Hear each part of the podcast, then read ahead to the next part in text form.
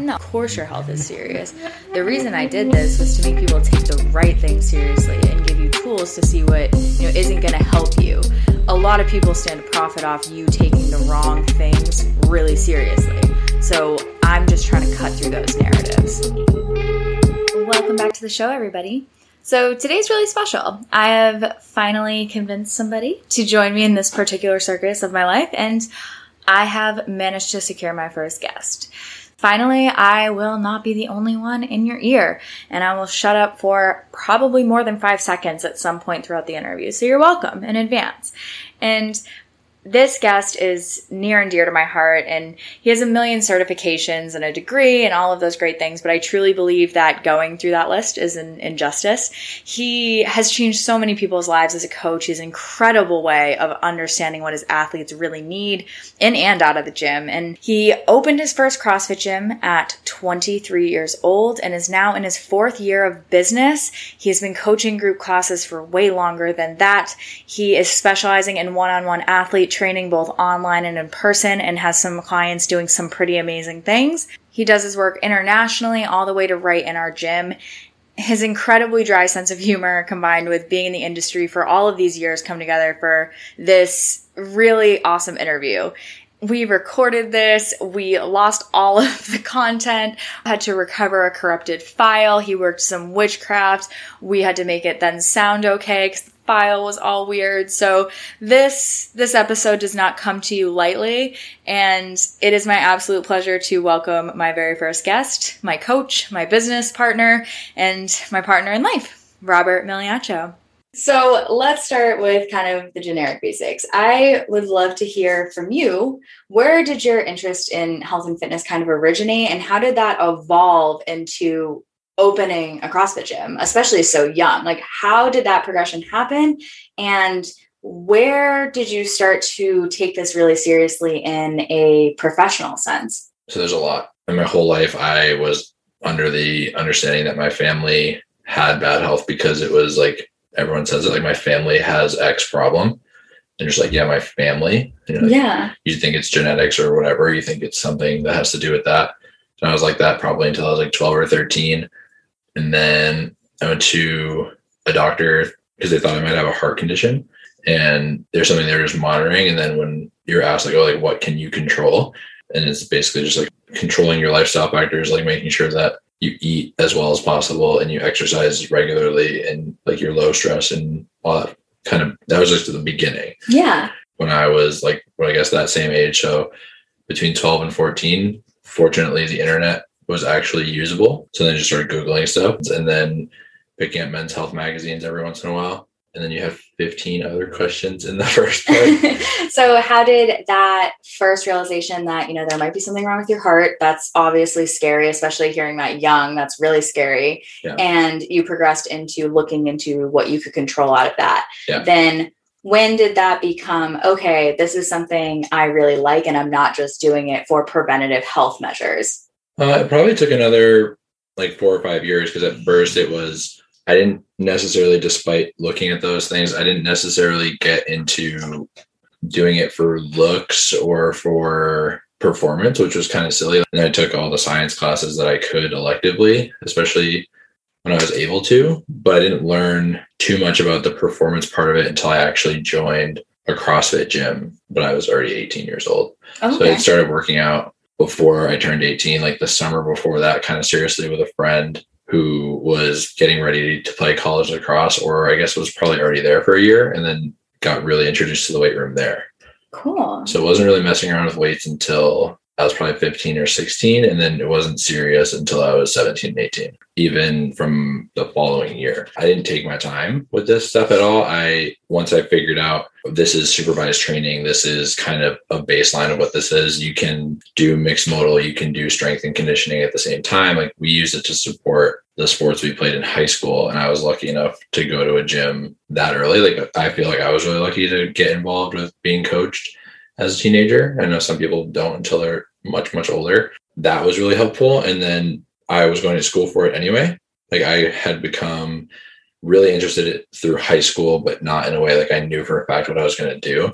And then by the time I took an anatomy course, like anatomy and phys my junior or senior year, and it was like my favorite class I'd ever taken. And the teacher was the strength conditioning coach at my high school. We got relatively close and like talked about that kind of stuff. It just was really interesting to the point where like I was doing my senior year of lacrosse, so it's like the last few months of school, and I genuinely talked about not playing because I was like, I'm not going to play in college. Like you make that decision. I wasn't good enough to play at the level I wanted to play at. So I was like, oh, I might as well move on. And I didn't, obviously, and I was really kind of happy that I did. And I think that's a huge mistake that people do is like abandon team sports really young. But I enjoyed playing out, even though it didn't necessarily do anything for me athletically. So you begin to take it seriously. You begin to kind of realize that you could get into this as a major and things like that.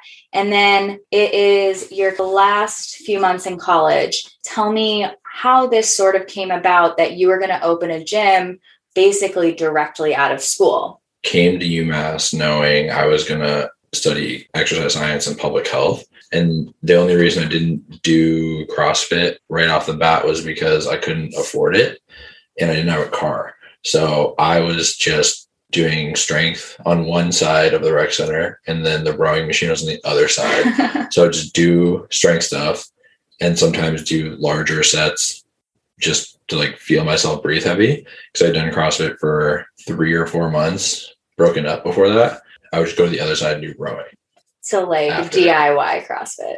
Basically, it was just like separate strength and conditioning stuff. And when I was in high school, before I knew what CrossFit was or before I knew anything, I always had this perception, probably from the bias of like my heart stuff when I was really young and kind of fearing that exposure. I never wanted to be the really big, strong person who had no fitness. So I always had that in the background of like, I never want, I never want to sacrifice overall health in pursuit of something. And I never really got into doing, I don't know, like commercial gym, classic style stuff because I felt like it didn't actually help when I played sports. Okay, so it was more so the crossover that pushed you even farther into the style of training. I always had the bias of like the CrossFit idea of doing something for 20 or 30 minutes, especially if it's not your whole life, and then just being done. So it just made sense. I think that's the appeal to a lot of people. Yeah, and do you think that that's part of the reason people get so bored with it? I mean, yeah, how could you not, especially if you're not getting better? Absolutely agree. Now you are approached with the idea that the gym that you're currently working in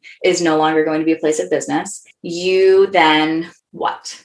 I mean, I found out two weeks before, but you probably have a job anyway. And it just didn't feel like it made a lot of sense. And was this job that you had, quote unquote, it was for them just in a different location? Yeah. So I was still going to be a CrossFit trainer. I was still going to be working like every day. And I, I mean, people knew that I had worked at a gym every day, usually morning, go to school, come back and work at night too. So I think people saw that when I was in a position to be like, oh, some older people and some more mature people backing me, like this could just be the gym again. So you are armed with essentially like no, like you did not have time to save for this. This is not something that you had this big grand plan. Kind of to your horn here. You pulled together this gym in two months or so. Yeah, I think it took almost three months from concept to like first day. And two of those weeks, the other gym was still operating in that location. And the rest of the time, honestly, was just waiting for permission from CrossFit headquarters. So like, we probably could have opened in five or six weeks, and we just like weren't able to because insurance wasn't kicked in. And as you mentioned, I had no money, so I wasn't about to risk anything or tick off the people I'm affiliated with, like paying to affiliate with. Yeah, It just didn't absolutely. make sense. Thank you for sharing that. I think that's incredible. And I know a lot of people could not do what you did, especially in the time frame you did it in. You weren't this trust fund human that came in and you just had, you know, daddy's money to throw at this business. You made it happen all by yourself. And I think that is one of the most impressive things I've ever heard.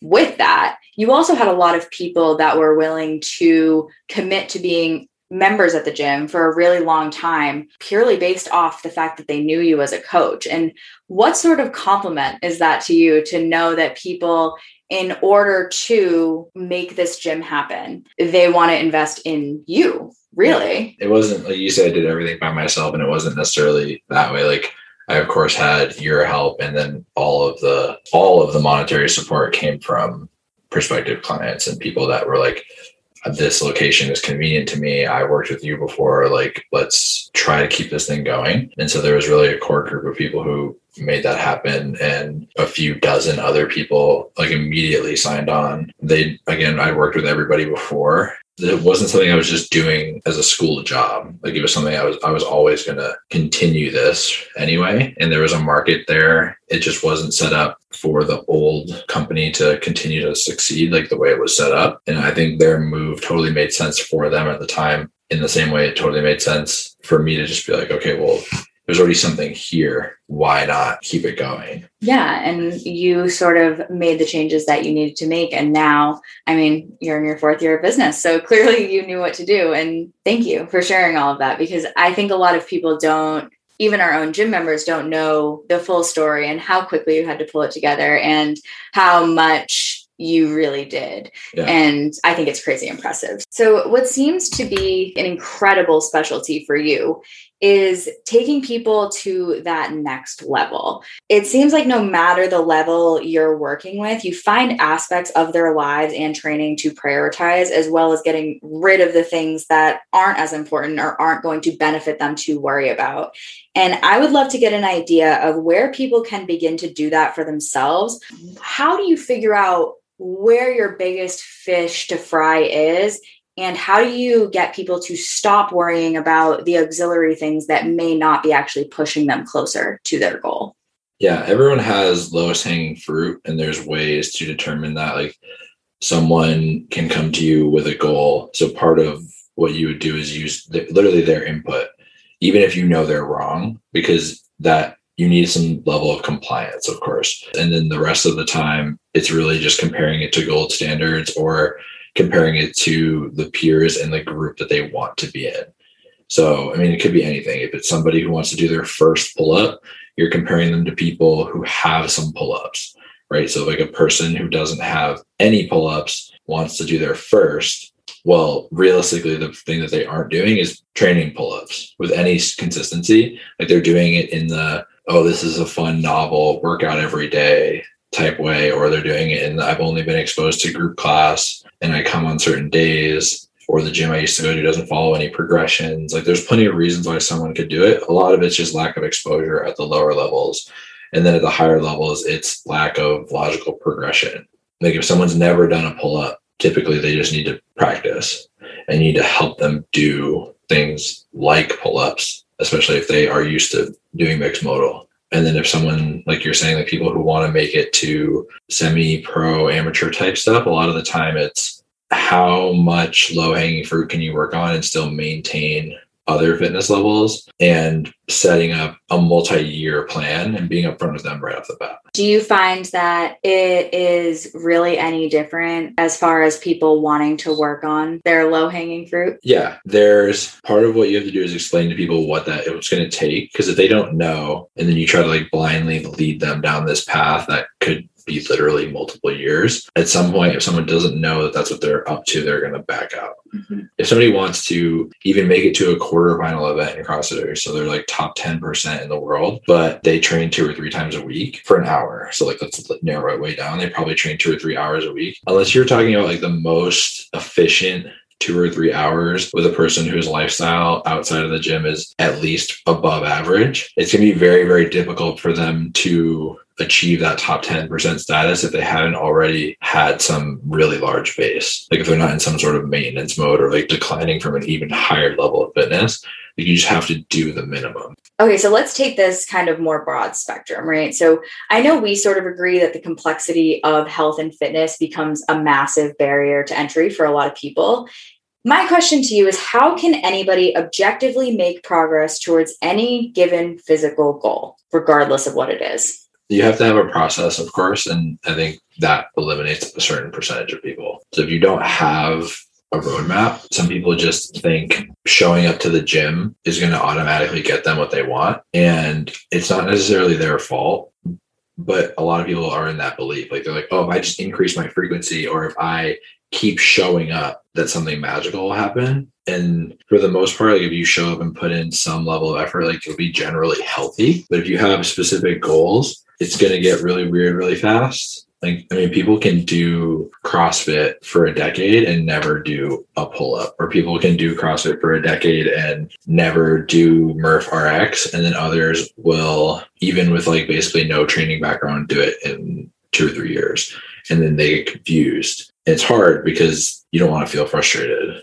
And I think a lot of the mistakes in the past, especially in certain communities was like if you just do random workouts all the time you're just going to have random results especially if you aren't perfect outside of the gym which is a lot to ask. So having a process is kind of everything is relative to the goals that you have but you have to have a baseline and you have to know where you're at relative to where you're going and typically people just reverse engineer it. Having a process is huge. If I am brand new and I have this physical goal, regardless of what it is, just like you said, yeah and I want to make my process. I want to map that out. Yeah. What is your best recommendation? Do you think that everybody needs one on one attention? Do you think people can do it themselves with all the resources out there? Or is it too cluttered with just other random shit? There's a lot. There's a lot of information that can be. I mean, we're now in an era where there's too much information instead of it's hard to get it. Of course, you want to say like get a coach find somebody who's done this like see who they've helped what they've helped those people do. Like if you want to go to the crossfit games you probably don't want to work with people who have never been or helped other people go right? If you want to do your first pull-up you probably want to work with somebody who's helped lots of people do their first pull-up. Like it's not that there's secrets, but there are definitely mistakes that people make. And there are biases that people have that make a big difference too. Like if someone's biased, like I know we talk all the time, there are nutrition companies that are biased towards bodybuilding. And then they do really, really well with people who train in that style or similarly in general. And then that massive success gives them a platform. And then people who do nothing like bodybuilding, CrossFit, or like triathlon training, try a bodybuilding diet, and then you have to fix them because their website's not going to say this doesn't work for these people. It's just going to show you what it does work for. Right. Because of all the information, I think it feels more confusing than it actually is. Like you need to work on the thing that you're bad at. And you need to have like a high intensity day and then you need to also accumulate volume. And if I had to say that about anything, that's basically how I break it down. You need a period of time where you're increasing the amount that you can do, and you need a period of time where you increase the intensity of the thing that you're doing because nobody wants to like peter out in either direction and that's how you would simplify it? Yeah could you give an example of that? Just um, like so say i will use crossfit as an example because it's the classic one. So what would intensity look like in programming for crossfit and what would volume look like specifically? Like what are examples of that? Yeah i mean you could again sticking with the theme of the pull-up because like kind of a big check mark for people you could have a day where you do like three to 10 pull ups as hard as possible. And that could be anything for people. Like it could be assisted, it could be added weight, it could be whatever, strict with a false grip, blah, blah, blah, all sorts of stuff. Like three to 10 really hard pull ups. And then if you're progressing, you could have an entire block of training that's based on making that heavier or less assistance, whatever applies. And then you could have another day of the week where you just accumulate volume, you just spread them out enough. So you might do like up to 90 pull ups with tons of help and no real time issue. And what people tend to do, I think, is one or the other, or people just avoid the one they're bad at, or they avoid the movement entirely. I think in CrossFit specifically, it helps to do them all the time rather than have like eight weeks where you get really strong, but then you have to come back and be like, well, my one rep max hmm. pull up went up, or I can now do a weighted pull up for the first time ever, but I'm used to doing one pull up every 90 seconds instead of now you're going to be asked in a CrossFit workout to do 30 in 30 seconds and you're completely deconditioned to that. So it totally depends on what you're training for. Yeah. So something you kind of touched on when we see people trying to reach their physical goals, I personally see consistency as one of the biggest issues, right? You can make a perfect plan, and if you don't consistently work at that plan, it's not going to get you very far. That being said, you have a phenomenal attendance rate. You have retained people that have been doing CrossFit for more than a decade. What would you tell people that tend to fall off their plan, struggle with consistency, things like that? And maybe with that, what do you tend to see in those people that are super consistent and have been for a long period of time? The first part, I would say, I don't, it's not my original thought. It's also don't reach for the stars. Like, don't do that. Don't tell yourself, like, I want to snatch 400 pounds and set a world record. Like, sure, maybe, but like any person who's done anything that's actually hard will tell you is that the like the step you're currently taking and the next step are all that matters. Like the shorter your feedback loop, the better. If you're like, I have a training session today, what can I do to prepare myself for today's training session? And when you're in it, like focus on the rep that you're doing, not the rest of the workout. So I think the biggest thing for consistency is actually caring about what's happening right now while also having that long-term plan. And then instead of reaching for the stars, just make your goals slightly better than where you're currently at whatever you want to snatch a bajillion pounds. It doesn't matter if you don't snatch one more pound on average, or if your 80% doesn't go up by one pound or one kilo consistently, you're obviously never going to get to a new number. So just shortening your feedback loops. And in those people that are super consistent, is that what you tend to see is just the goal setting, or can they kind of even do that subconsciously and just they don't set themselves up for disappointment without even knowing it? I think it is simpler than that. The people I've seen make the most progress and have the highest compliance rates are really good at auto regulating. They don't try to win every workout and auto regulating in in and out of the gym i assume yeah but i mean my exposure to them is mostly in the gym. So if a person i mean some of the best crossfitters we've ever seen like they still show up on a day they don't want to be there right? Like you know you don't want to be there you go anyway you do a real warm up instead of being like oh, i don't want to be here i'll just like start right? So you still go through your normal process you do your warm up you do what you can for that day you allow yourself to have a bad day and then you just move on. And there's some level of stoicism, there's some level of the consistency matters over anything else. Like do the work, even if it's not your best day ever. And oftentimes that's all that matters. Like a lot of us don't live lives where like we're doing two or three sessions a day and a string of bad sessions actually matters.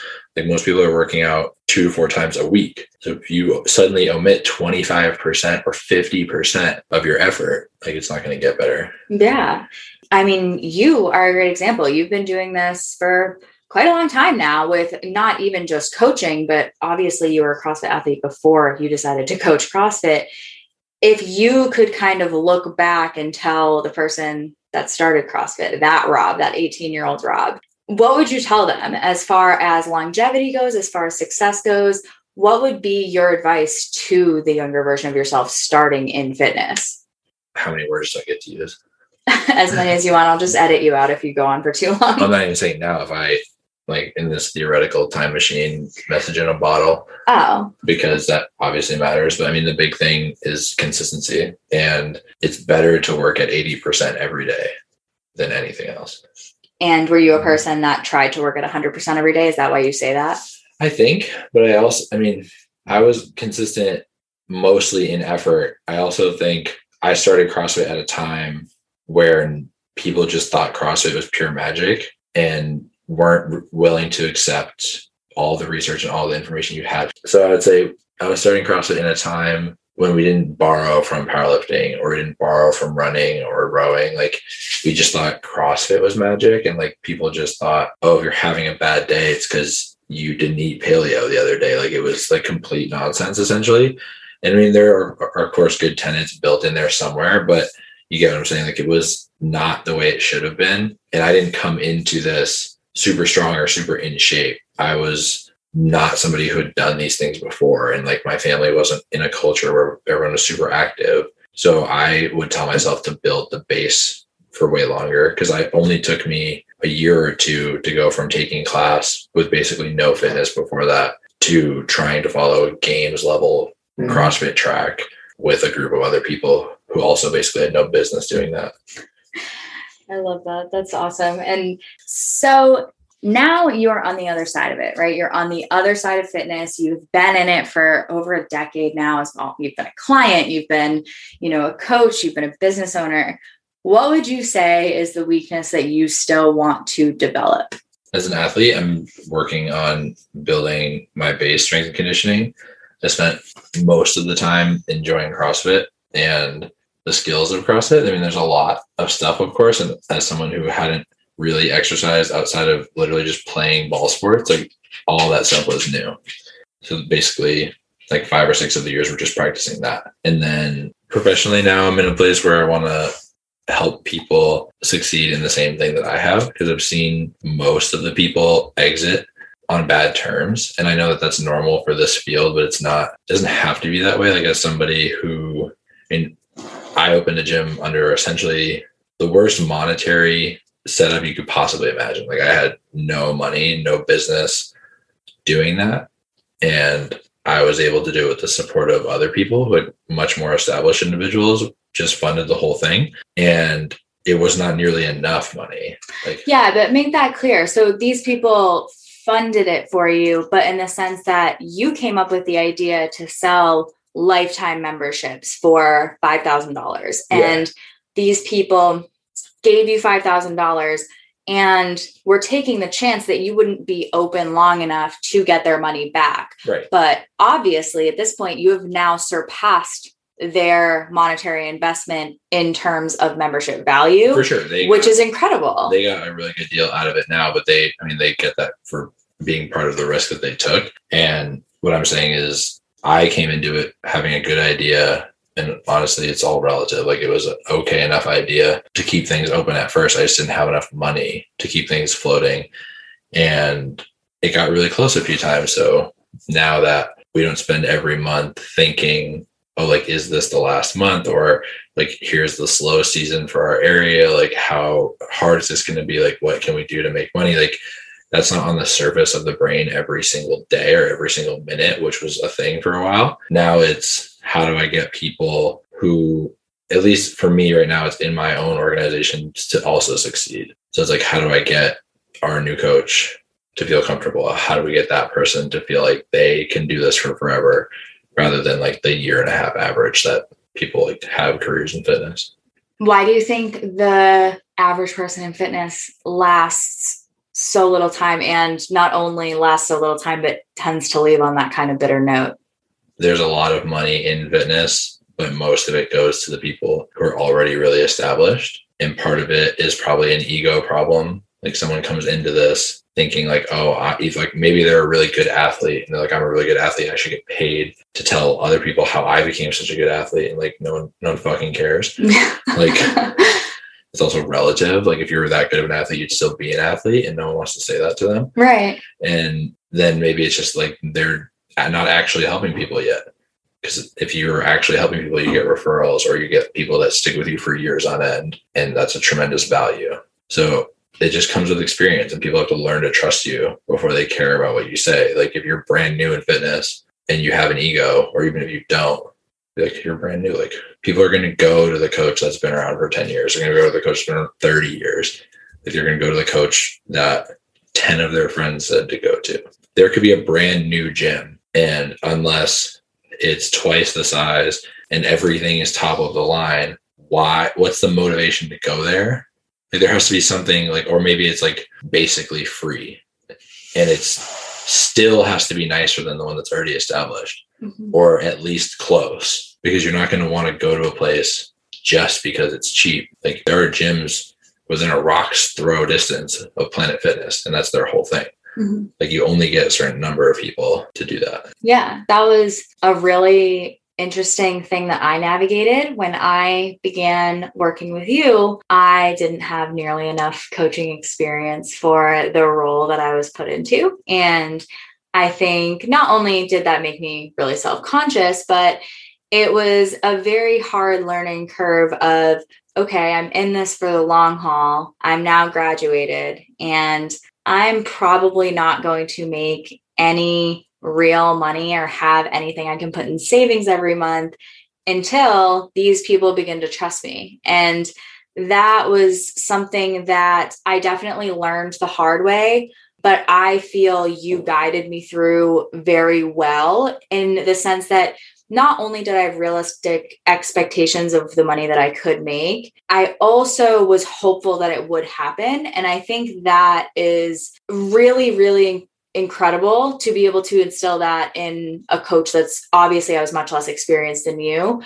I was very, very discouraged. And for someone like you who is very, very trusted to tell me, oh, you know, you're really good at this, you should run with that, you should work with this person for free, and they'll refer, like, it was amazing to have someone tell me that it was going to get better. And I think if you had not told me how to do it, I would have maybe left on that note. So do you think it's just that people get discouraged and no longer see the point after a fair amount of time? Kind of. I mean, you get paid what you're worth in fitness. And I think that that's true more often than not. So whether you have the skills, you still be able to present them to people. So like if you are good at something, but you never tell anybody, and then your clients don't tell anybody, how is anyone going to know that you're any good? Like, you have to be good. You also have to be good consistently. Like, you can't just be good when you feel good. And if this is something that you care about, like when you're a coach, you're coaching people all the time. Like, it doesn't ever stop. Like, you can't just care about people Monday, Tuesday, Wednesday, then work too many hours and get tired and then not really coach on Thursday, Friday. Like you sit down or like you go sit in the other room or something. Like it's not a thing. Like you have to be the leader. And that's a hard thing. Also, the shift, which is so amazing to see it happening in CrossFit gyms and functional fitness gyms everywhere. Like I tried to tell you about this before, but like treating people like clients instead of athletes. And that's such a good thing for people who pay to be a member of a gym.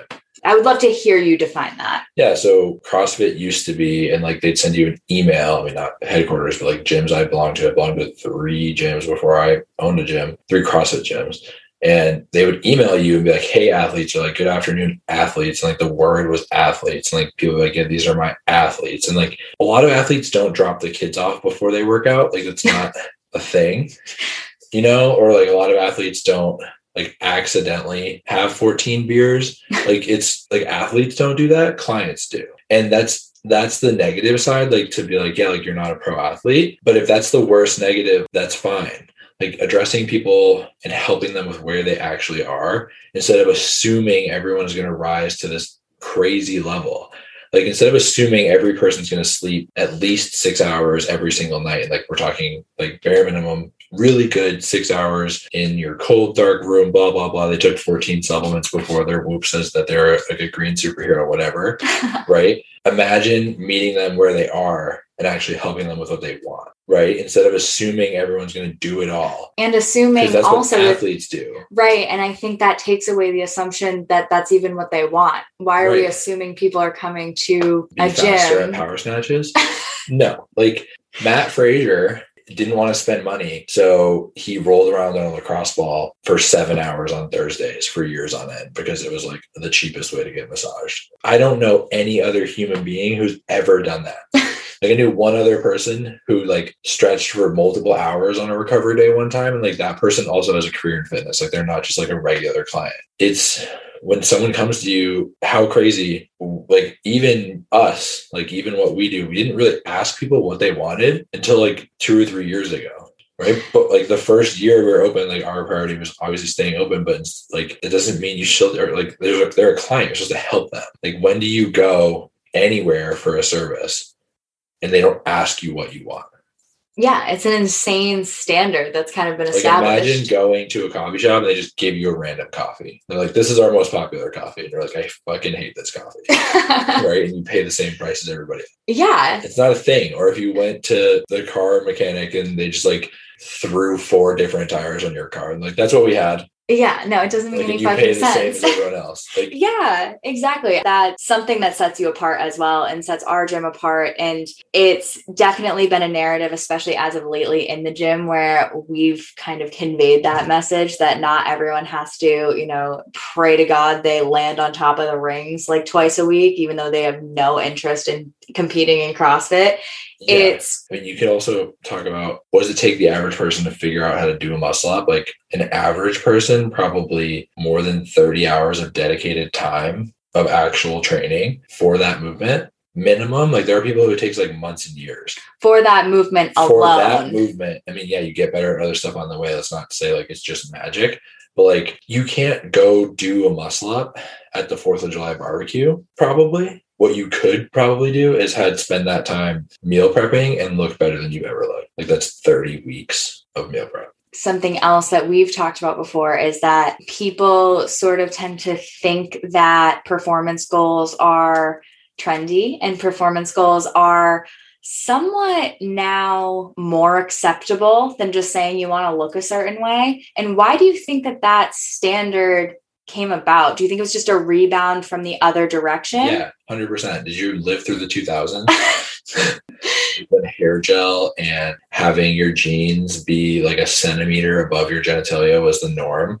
Like we're just now in a place where it's like, oh, I'm not disgusting. Like I don't like wear mesh t-shirts. Like like I'm a normal person who just wants to be strong. Like it's such a rebuttal to the way things were in a past like time of fitness. And I think honestly we're coming out of it in this new decade where people are like, no, it's okay to want to look a certain way, but also not feel terrible. Because what tends to happen when you try to do things that pro athletes do, but only the hard parts is that everything hurts. Right. That's also the common narrative of people being like, well, you can't care about performance and aesthetics. And it's like, well, most people can because most Yeah. people are never going to reach the far sides of that spectrum anyway. So I totally, totally agree with you. Yeah. You don't see a lot of people who perform at a high level that look terrible. Like you can just say it that way. But you also don't see all of the work that goes into that.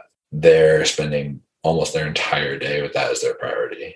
And what does that look like as a coach who's worked with these athlete? people? Yeah. What does it look like to wake up in the morning and be an athlete? I mean, it's the same as any other sport at this point. Like there's enough who are pro athletes in CrossFit, and there are people who are pro athletes that are hockey players, as the example. Like you wake up having tried your best to get a good night of sleep, like an actual genuine good night of sleep. You eat a breakfast that has more than likely always worked for you and or was recommended by a nutrition professional. You probably train, then you eat something that makes sense. Then some of those people have part-time gigs that are like probably two to four hours a day and then they probably train again and then they eat and then they do recovery stuff And what does recovery look like?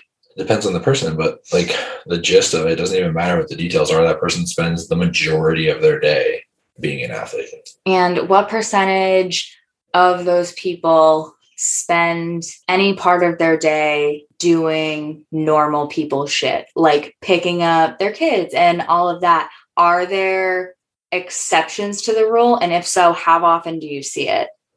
Yeah, people do that. I don't think that it's very common. I also think that there's only so much physical stuff you can do. So you have to start doing stuff that is restorative. So like picking your kids up from school and hanging with them for an hour does make that person feel good. Like that counts as like good for them. But now we're just getting into the weeds of like the details.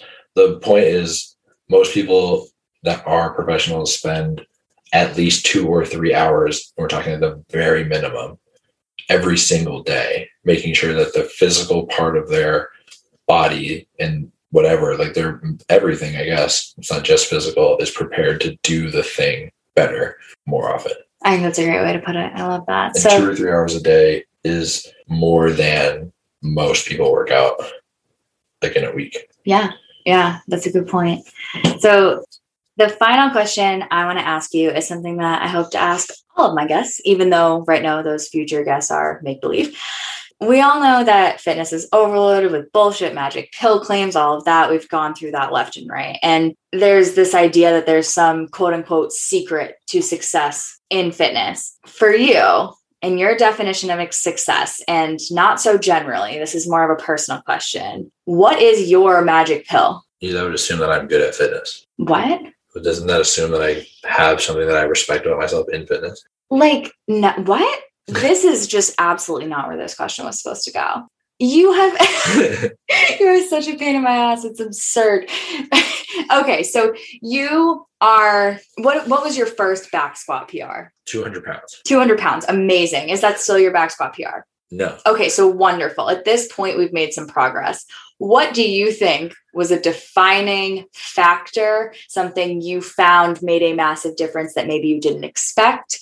Something to that effect. I mean, if you gain 80 pounds, you'll probably back squat more. That's your magic pill. For back squats and deadlifts, You're going to make my head spin around in a circle. for sure. But an actual magic pill is to like is to focus on something for more than four or six weeks at a time. So consistency again. Kind of, but also it's, it has to be more specific, just barely. Yeah. What is that specificity for you? It's, I mean, the word that people use is periodization.